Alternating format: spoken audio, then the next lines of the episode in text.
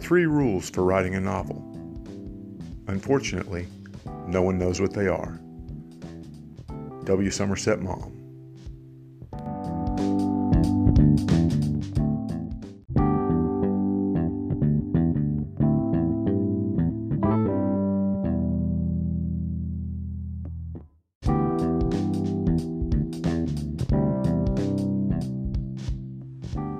Welcome to Angry Typewriter, a podcast about writing and the writing life.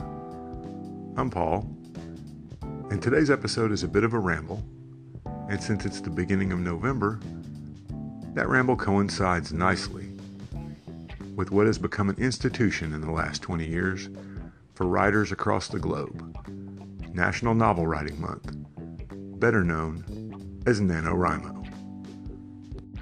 It fits well with the Ramble format because it's little more than a 30 day writing ramble.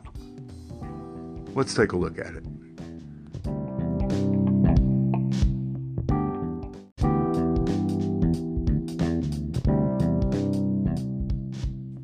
If you're a bookish type, it's likely that you've already heard of National Novel Writing Month, which started 20 years ago in San Francisco when Chris Baty and a few friends decided to challenge themselves to write a novel of 50,000 words in 30 days. It has since grown into an international phenomenon with hundreds of thousands of people around the world taking part every year. I myself have a personal connection to National Novel Writing Month, having completed not only my very first novel during the month of November challenge, but also four subsequent novels two of which have been published, and two of which will, thankfully, never see the light of day. But in a way, that's what's great about National Novel Writing Month. It gives you the ability to throw away your inner editor and just put words on the page. Something a lot of us as writers have a really hard time doing.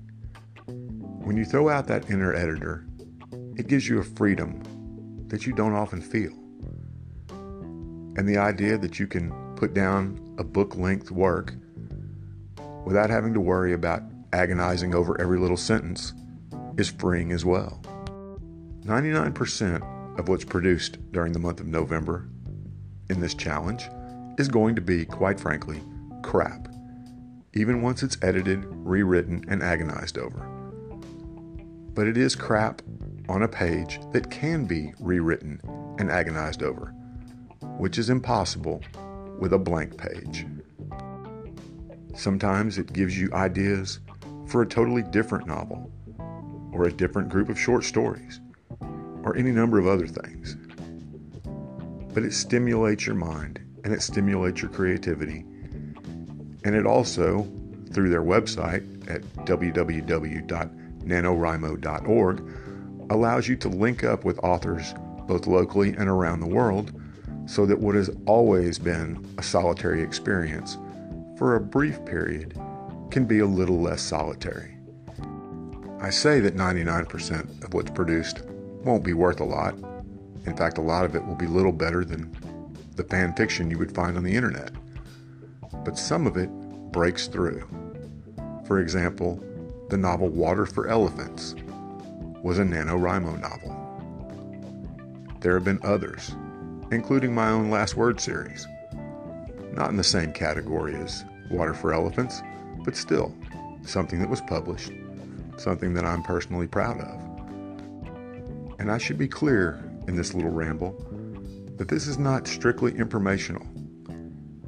If you're a reader, part of you has always wanted to be a writer, whether you've admitted it to yourself or not. And although we're already three days into the month, it's not too late to start. I would encourage everyone who listens to this podcast to take part in National Novel Writing Month. Fire up that laptop, tablet, typewriter, whatever, and get to writing. Put a stream of consciousness together. There is a feeling of accomplishment looking back at the end of a month and having 50,000 words on a page, well, on a lot of pages, that is just hard to describe. Most of us go through life thinking, oh, I could never write a novel. Well, maybe we can't ever write a good one, but we can write one. And this is proof. Hook up with some friends and do it together. Get together on certain nights and write in a Starbucks or in a restaurant or at each other's house. Take that solitary experience and make it a communal one. Bounce ideas off each other. Allow yourself to not worry about how good it is. If nothing else, it's a great excuse to get away from the family once the Thanksgiving gathering has gotten a little difficult, which it always does.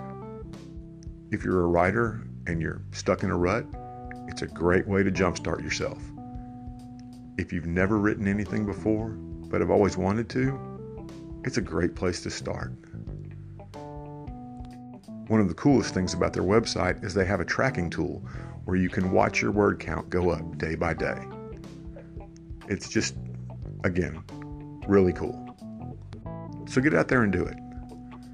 And in keeping with National Novel Writing Month, my book recommendation for this ramble is No Plot, No Problem by Chris Baty, the founder of National Novel Writing Month.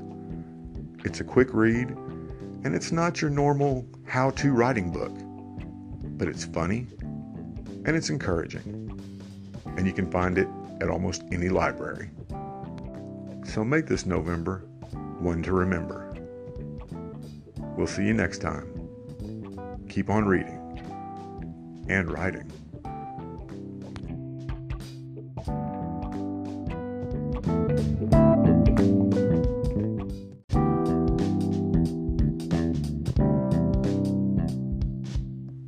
Thanks for listening to today's episode of Angry Typewriter.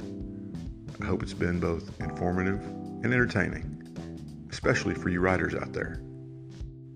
If you're enjoying these podcasts, I hope you'd also consider clicking on the support this podcast link on the Anchor site. For as little as 99 cents a month, you can help keep these episodes coming, and it will also go a long way toward making this podcast completely ad free. Thanks again.